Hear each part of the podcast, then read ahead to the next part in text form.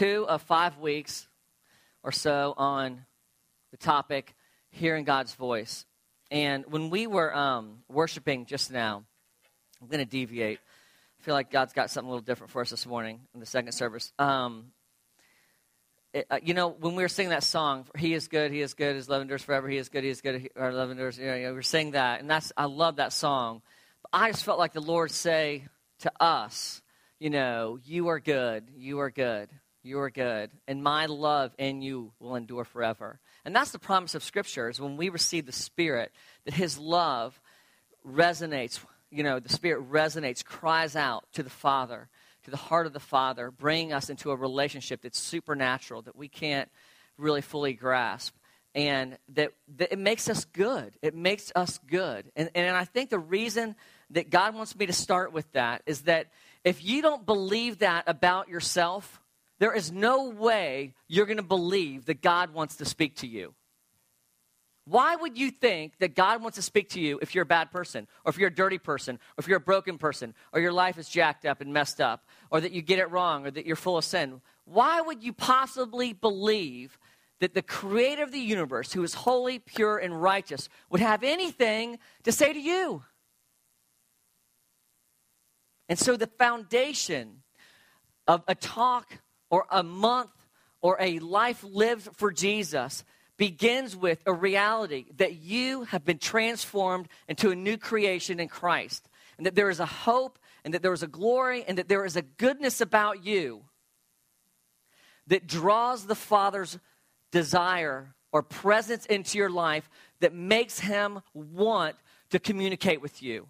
That there is something so unique about how he shaped you and made you that his reaction to you is of love and wanting to speak to you, wanting to lead you, wanting to talk to you, wanting to pour his love out with you. If you don't believe that, then you're not going to hear from God. And even in my saying that, there's some of you just saying, not me, not me which is one of the reasons why you might not be able to hear from God, is that you just don't believe that. You don't believe that the creator of the universe has anything to say to you. You don't feel like your life is valuable enough to him. Another reason that you might not believe that God has anything to say to you is that you fear what God might say if you stop and listen. Fear is one of the greatest tools of the enemy. And half of us fear that if I stop and listen to God, oh my goodness. You ever heard the saying, be careful what you pray for? That's rooted, that is a lie. That is a bunch of rubbish rooted in the lie from the enemy that if you stop and you listen to what God has to say to you, well, you just better hold on. The other half of you fear that if you stop, he might not speak. And it will be another reminder of the brokenness and the disconnect that you already feel that you are worthy of because of your insignificance. And again, a lie from the enemy based on the fear that our Father doesn't want to speak with us, that He doesn't have anything to say with us or to us. But the greatest, or not the greatest, I don't want to go there yet.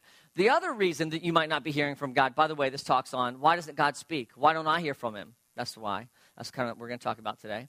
Um, but the other reason, and Mark Virkler, we brought Mark Virkler in last week to kind of speak on it, is that many of you have been trying to hear from God and you're waiting for the big booming voice. You're like, Lord, speak to me, and you jam funnels in your ear, like, come on, bring it. And Mark said, You know, we're just going all about it the wrong way. That's not how it works. Or at least that's not how it worked for him. Some of us might hear the big booming voice. If you're hearing the big booming voice a lot, might need to medicate you. But, uh, you know, but you know, the reality is, is that is not how God speaks or has ever spoken consistently in the Bible with his people. It's the small, still voice. It's through pictures and words and visions and dreams and utterances of knowledge. Those are the tools, the gifts of the Spirit that God gives in His timing that releases the power of His specific word for our life. Jack Deere talks about in a book that we sell, How to Hear or Surprised by the Voice of God. There are four main ways that God speaks to us. You know, one is through the Bible, one is through our experience, one is through the supernatural, and one is through the natural. And I'm not going to go into any of those tonight or today, this morning, but they're back there. That book's back there. I'd really encourage you to read it. I was reading that book, kind of preparing for this, and also um, a lot of this material comes out of a book by R.T. Kendall called um, Sensitive to the Spirit How to Be Sensitive to the Spirit. But there are the, some of those practical things in your life that may, that may be making it difficult for you to hear from God. But the greatest thing that both R.T. Kendall and Jack Deere says that prevents us from hearing God's voice is pride, is spiritual pride. And I'm going to reveal to you, or kind of talk to you, reveal to you. Like, I'm going to give you an epiphany. No, I'm going to teach you today how pride, no, I'm not. I'm not going to talk a lot about pride, but in the examples I use, you'll see how pride affects their ability in being able to hear from God. But pride, oh, I'm not going to talk about it. Okay. I'm not going to get into it. It's just big. I mean, you can imagine how spiritual pride, if you build yourself up, or if you think that you've got it all going on, how it would be difficult to hear the still, humble, quieting voice of God. It's just obvious. But what happens to some of us is that when we don't hear from God, we feel this pressure to kind of make up that God is speaking to us. Especially like in a church like ours that believes that God is moving and does move in the power of the Spirit. People come up here and they came up last service and said, you know, when Titus said, you know, God did this miracle, you know, for six months we prayed and God did nothing. It seemed like God was doing nothing in the terms of what we were praying for. And then all of a sudden he broke in our little girl's life and he, he for whatever reason, I don't know why, but he did this. But when he's not doing things, our inclination, our desire, because of pride, is to kind of make things up or make things happen. So, I mean, you probably experienced this, never at River City Church, of course, but, um, you know, you go up for prayer and someone's praying for you and you're not sensing or feeling anything, and all of a sudden you kind of feel them pushing on you. I just feel like the Lord's just wanting to lay you down, you know, and they're like, bringing you over. And I was talking, and I was talking to a friend of mine. He's like, "Yeah." He goes, "That happened to me one time. A guy, I was at this conference. The guy was pushing on me, and the dude, he grabbed his hand and says, "If I'm going down, you're going down with me." You know. He's like, that's not how it works, brother. And the guy stopped pushing on him. Or you, or maybe, you know, you've been receiving prayer and someone like shares a word from the Lord with you. You know, and that happens, and we're part of a journey, and we want people to risk and to go for it. But words should always be encouraging. One time I was down in another church praying. This was never happened at River City Church. And all of a sudden I'm praying, and the first thing that comes from this person's mouth is like, Do you have cancer? I'm like, what? Do I, have, I have cancer. I have cancer. That's not very encouraging. That doesn't sound encouraging. I didn't have cancer, thank the Lord. But it's like all of a sudden, like, that can't be from God. God's not going to tell me that in the middle of ministry. Da da da da. But you know, so we struggle. And so, and so when we're ministering to people, we're trying to hear from God, there are times where we might insert, we might believe, well, maybe I need to help God a little bit. You know, maybe God needs my help. You know, and so there are these environments that become super spiritual, and there are these super anointed people who are super spiritual, who have super amounts of the Holy Spirit. I'm talking like Derek now, living in a van down by the river. But um, you know, but um, and so uh, they propagate this false environment, and it makes us feel guilty if we're not feeling it. And it makes us feel guilty if we're not hearing from God. You know, a friend of mine was uh, they were in town for the weekend. They were telling us these stories, and he said that they were this big conference where um, there's a really famous uh, minister there, and he was it was like in a coliseum, and there are these big sections of people, and he was going around like the power of God is going to fall on section 242, and be like, Whew, and all of a sudden, just everyone in the whole section was like would just fall down flat. And my friends were like, wow, that is amazing. I can't wait. You know, he's kind of making his way around all these different sections. And sure enough, he's like, in section 335, the power of God. And they're kind of like, yes. They're waiting and they're waiting and they're waiting. The power of God's going to come on you. And he goes, you know, they, he sends the Spirit up there. And they're like waiting and waiting. And they open their eyes. And like everyone's falling down around them but them.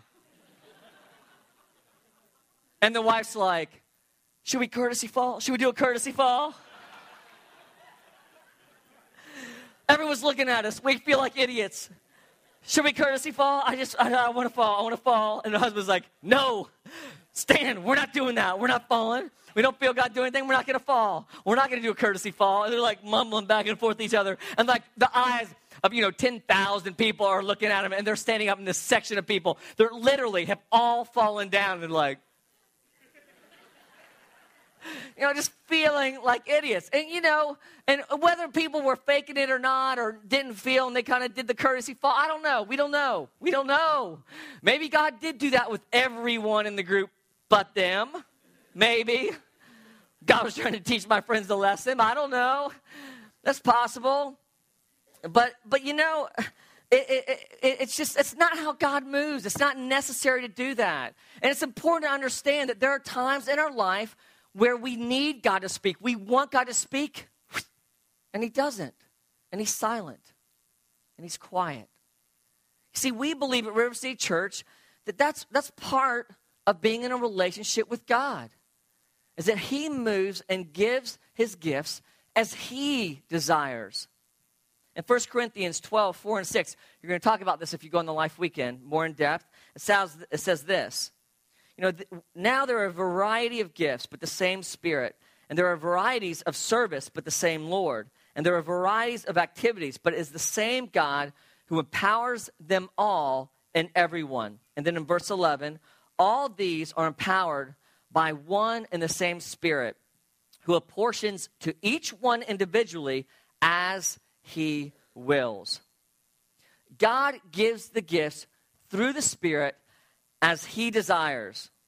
That word wills, I looked it up in like all kinds of dictionaries. It means desires, pleases, wishes, or determines. But that's not the important word in that two in those two words. The important word is he desires. He gives them as he pleases. He does as he wishes. He apportions as he determines. And so, again, we don't believe that there is any formula or anything that you can do to make God do something that He doesn't want to do, or that He hasn't intended to do, or that He doesn't think is appropriate to do. Now, there can be like sin in your life, and there can be things and behaviorally in your life that we know can quench the Spirit. But the promise of God is as you ask, you will receive my spirit. Do you trust, even though you can't see or hear, that I am moving, that I am here? And that is a normal part of the Christian journey. And so you may be thinking, but wait, Antley, wait, you're telling me that Okay, let's say I know about the Holy Spirit. I know about the gifts of the Spirit. I've studied them. I've read all Jack Deere's books. My life is clean of sin, totally. I'm perfect. You know, I don't have any big issues in my life. I'm right with God. I spend time with Him every day. I do this, I do that. I serve the poor. I minister to the church. You know, I, I tithe. I do all these things. I'm totally humble. are you telling me that there are times that God will be silent even though I'm doing everything right, even though I understand everything? That He intentionally draws away from me? Yes, He does. On purpose, He allows you to feel alone. He allows you to not hear Him. He intentionally withdraws His voice from your life so you cannot hear him. That should be good news because I know all y'all don't hear him all the time. And you're looking at me like, I don't believe that. That's okay. That's why I'm teaching because I'm going to teach you where in the Bible it talks about it. You don't have to believe me, believe Jesus. Okay. It's part of being a Christian. And there are times when God intentionally stops talking to us. Why would he do that? Why would he possibly do that? To show us what's in our hearts, to see what we really believe about him, to learn to trust him and to have faith when he's not around, when we don't feel like he's around, to see what's in our hearts. That's what Moses warned the Israelites of, or told the Israelites was going to happen in Deuteronomy 8 2. And you shall remember the whole way that the Lord your God has led you these 40 years in the wilderness, that he might humble you. Pride issue. He's dealing with pride. That's why we need to be humble. That he might humble you, testing you to know what was in your heart, whether you would keep his commandments or not. When Jesus is close, we feel and we feel like we're hearing him. We see the power of him moving in our life. We're, we're experiencing his love. We come from ministry and there's pictures and words. We go to soaking and it's like he's raining down his presence on us. And we're experiencing him in supernatural ways, even. It's easy to obey him in those times. It's easy to trust him in those times. It's easy to know and to follow him in those times. But when we stop hearing him, we stop feeling him, we stop sensing him, then the real test begins, doesn't it? Of what we truly believe. I mean, think of Peter. Jesus is like, has told Peter, like, you're the rock. On you, I'll build my church. You're going to lead the church. You're going to be the person that I raise up, and he does at Pentecost. We see this happening. Jesus sees him. Yet Peter, you know, is kind of like Tommy Tough Guy of the disciples, you know, thinks he's all that and more. And so, what does Jesus need to do? Humble him. What does God need for God for Peter to be the leader that God needs him to be? He needs to be humbled. And so Peter says this very humble line in scripture. Even if all fall away on account of you, Lord, I never will. Now, is, is, is on a scale of 1 to 10, 10 being very prideful, it's like a 10 plus. You know, all the other 12, they might fall away. I never will. And then what happens? What happens? Jesus leaves him. Jesus is removed from his presence, and Peter is left by himself. And what does Peter do? He denies him. He forsakes him. He fails him not once, not twice, but three times.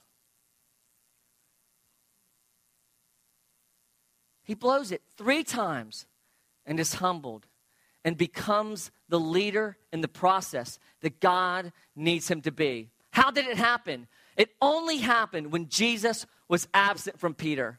His presence was gone, and Peter had to trust and believe. Do I really believe these things about him? Are they true? Will I never really forsake him? Well, now that he's gone, we'll just see, Peter. Why don't we check it out? And we all know how the story ends. He fails miserably. But God humbles him again into the man he needs to be to lead his church. How about King Hezekiah? He trusted in the Lord, the God of Israel, it says in 2 Kings 18 5 and 7. He trusted in the Lord, the God of Israel, so that there was none like him among all the kings of Judah after him, nor among those who were before him. That's a pretty big statement. There was no one like him. There was no other king like him among all the other kings of Judah. For he felt he held fast to the Lord. He did not depart from following him, but kept the commandments that the Lord commanded Moses. And the Lord was with him whenever he went out, he prospered. So the Lord's with him. They're tight. Things are good. They're conquering all these nations. There's a lot of great things about Hezekiah I love. He's doing really well. But Hezi gets a little cocky, gets a little prideful in Second Chronicles chapter 32. And it says that. And then it says in 32 31, but when envoys were sent by the rulers of Babylon to ask him about the miraculous signs that had occurred in the land, it says what? God left him to test him and to know everything that was in his heart. How faithful will Hezekiah be? He's seen miracles. He's seen me show up. I've been present with him. He's conquered these nations. How will he respond when I remove myself from him? The word there God left him. That word left is a Hebrew word that means to abandon or forsaken. Abandon or forsaken. Which is exactly the same word, the same Hebrew word used here when it talks about Hezekiah, God leaving Hezekiah, is the same Hebrew word used in Psalm 22 1 when David cries out, My God, my God, why have you forsaken me? Why are you so far from saving me from the words of my groaning? And so David feels the absence of God in his life. Psalm 22 1 Why have you forsaken me? Same word, which happens to be the same words that Jesus spoke from the cross just before his death in Mark 15 34. My God, my God, why have you forsaken me? Why have you left, me, Father? And my point of greatest need, why aren't you here? Why don't I feel you? Why don't I see you? Why am I not experiencing you now? The sin of the world is being poured out on me, and you have left. Why? And we don't understand in the spiritual realms all of what happened in that moment and how that could possibly be. But we know that Jesus' word, forsaken, is the same word used by David, by Hezekiah, when God departs from the scene.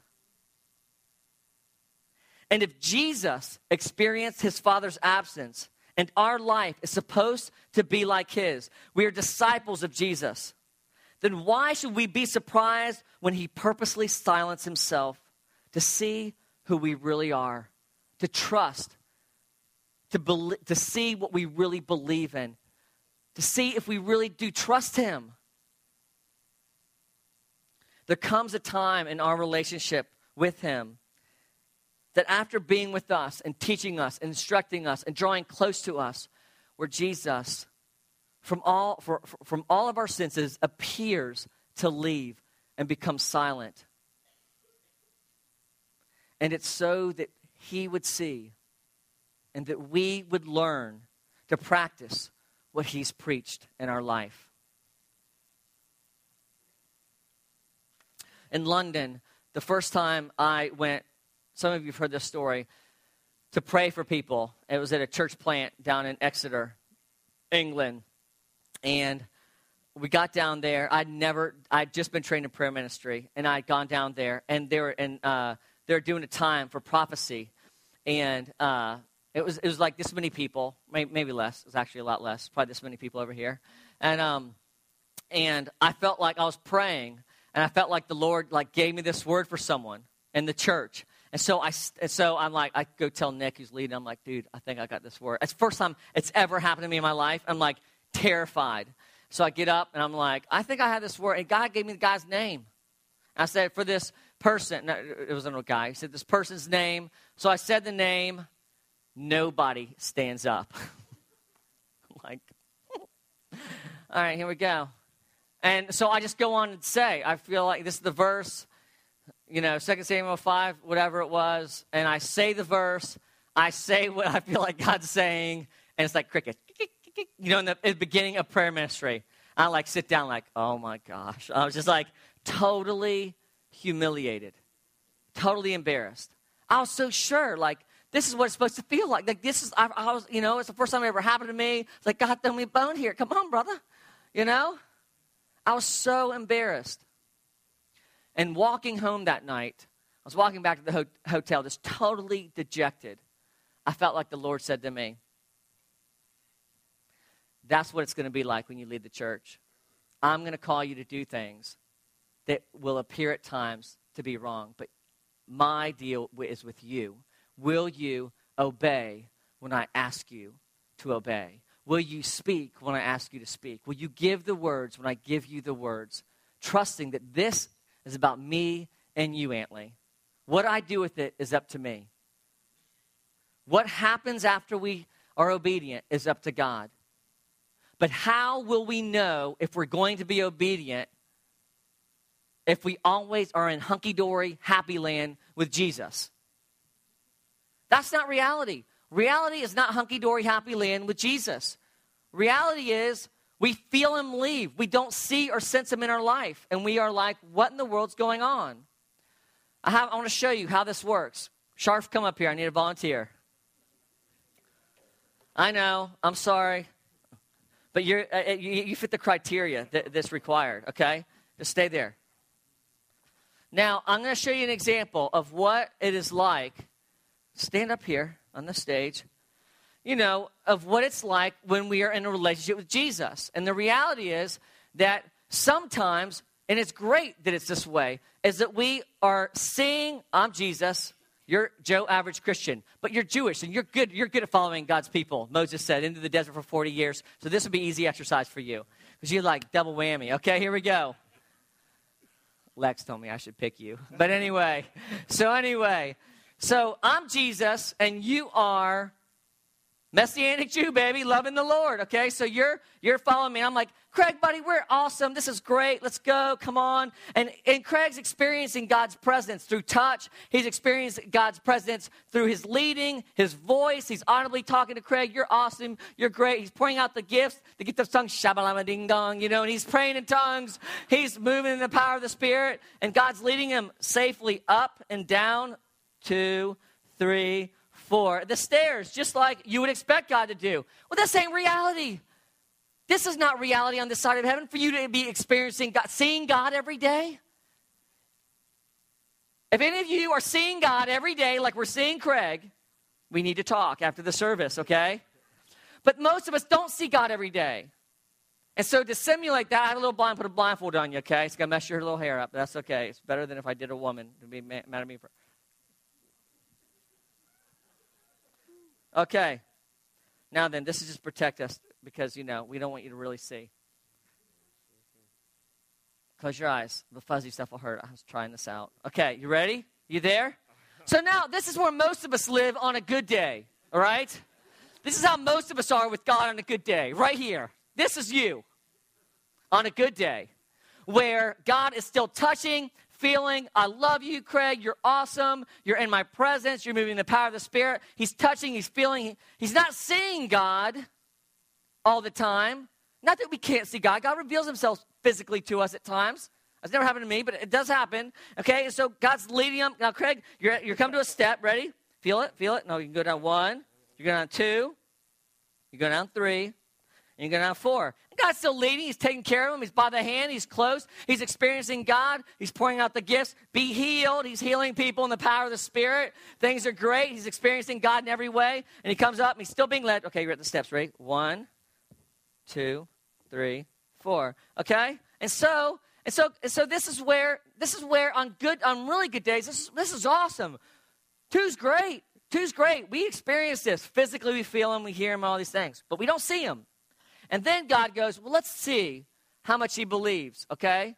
And so then what God does is that he doesn't, maybe we're not experiencing him anymore. But God's still talking to him. He's leading him. I'm still here, Craig. I appreciate the time you spent with me. I'm loving it. We're all buddies. We're doing good. You need to come up to the edge of these stairs right here, Craig, because there's four steps down. I'm still leading you. But he's not feeling God anymore, is he?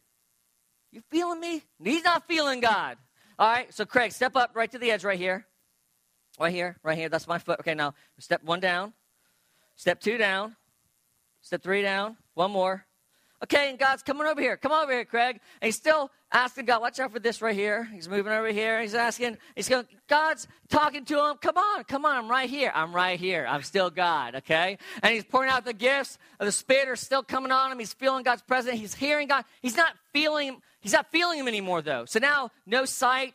He's not seeing him. He's not being touched. Come on, over here. He's still happy though. You're still happy Christian, okay? Because we always don't have powerful manifestations of, of, feeling with God.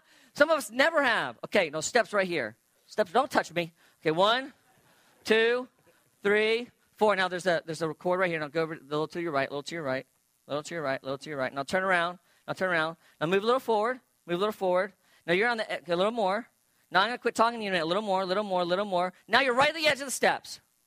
Okay, you're right on the edge of the steps. And Craig, you know I've been leading you. In our good times, when I'm touching you and I'm leading you, I'm talking to you, you know there are four steps down and there are four steps up.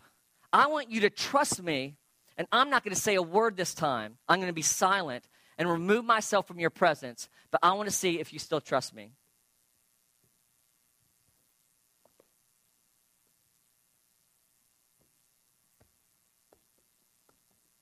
Okay. Now I could have put, I could have tripped him. I could have, I could have, that would have been funny. I thought about moving him like over to here. but I wouldn't do that, and neither would God. God would never do that. God wouldn't do that, but you think He does. You think that He will. But where did God position Himself whenever He was in great, the greatest danger?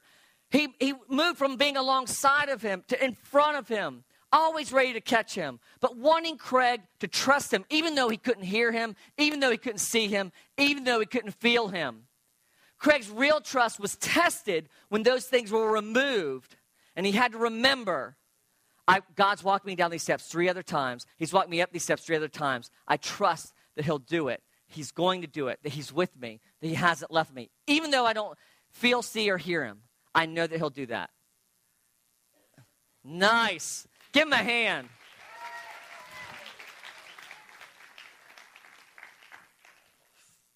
You know, now again, all of us want to be in the number one, number two kind of category all the time. And we should aim for that. We should want that. We should seek that. But that's not reality. At least it's not for me.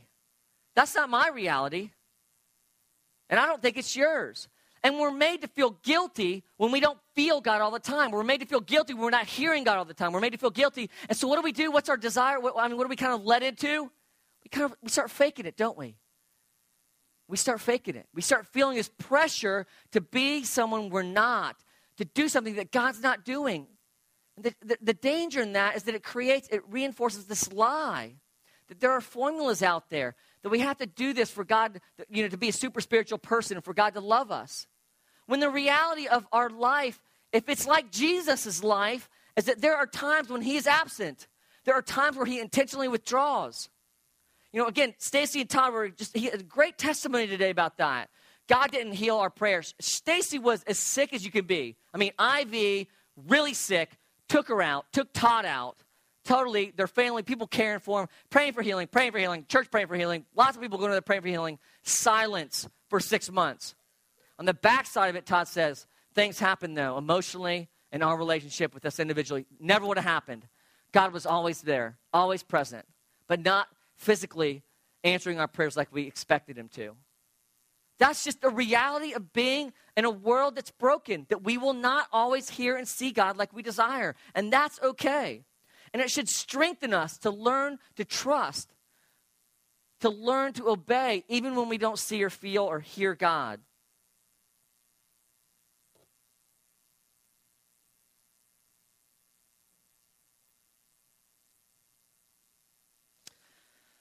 You know, Jesus, whenever he felt alone on the cross, this is, where, this is your hope. This is the hope of the, of the talk today. Because Hezekiah felt the Lord remove him. David felt like the God is absent. Where are you? Jesus, Father, why have you forsaken me? Everyone after Jesus, never again, is the promise of Christ.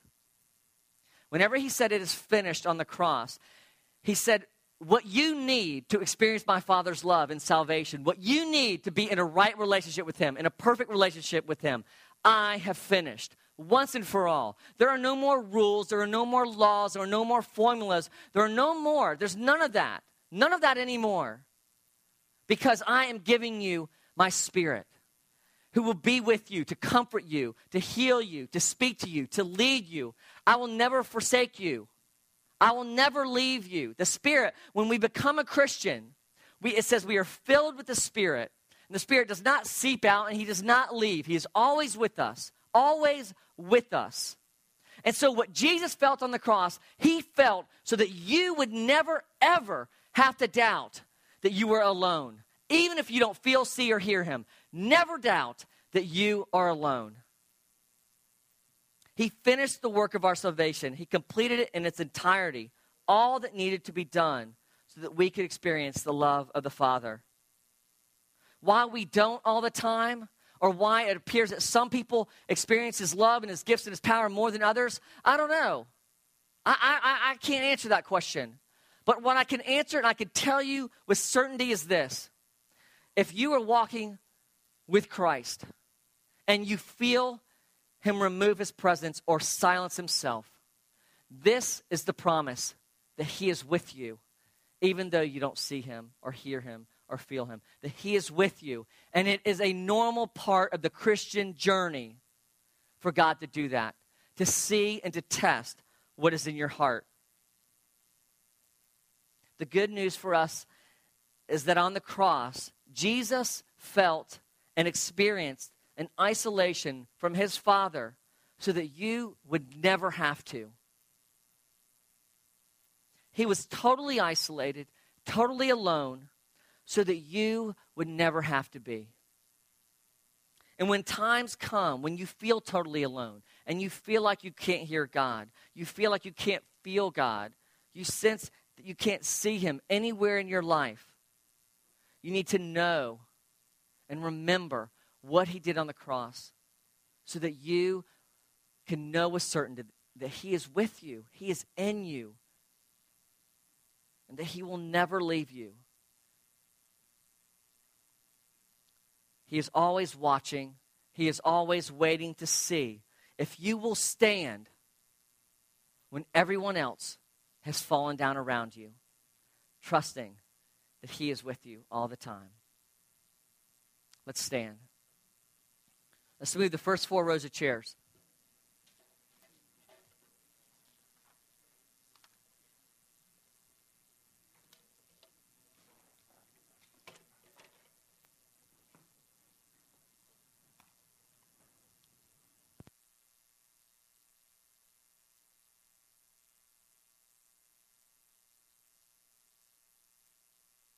Okay, so we're going to have ministry. And again, like if you're one of those people that feels like maybe I've never heard from God or I want to hear from God, or maybe you feel like God's removed himself, this could be a talk. This could be the morning where he opens your ears. I mean, we sang that song that Lex felt led to lead us into on being worthy. That, you know, our ears, what our ears have heard, let's let our eyes see. God, what our ears have heard, will you reveal that to me? I want to know that truth in my life. Let's fill up the space. Let's kind of come back in the middle here. Come back in. And again, this is an opportunity for you to come get prayer for any reason. For any reason. And maybe you're somebody that have, has tried this and you've risked and you've said a word and it just totally came out empty. It totally, you felt like I did, rejected. I'll tell you this to finish that story. The next day, I came back to church where we were doing ministry. A guy comes up to me and says, My wife's name is the name that you said.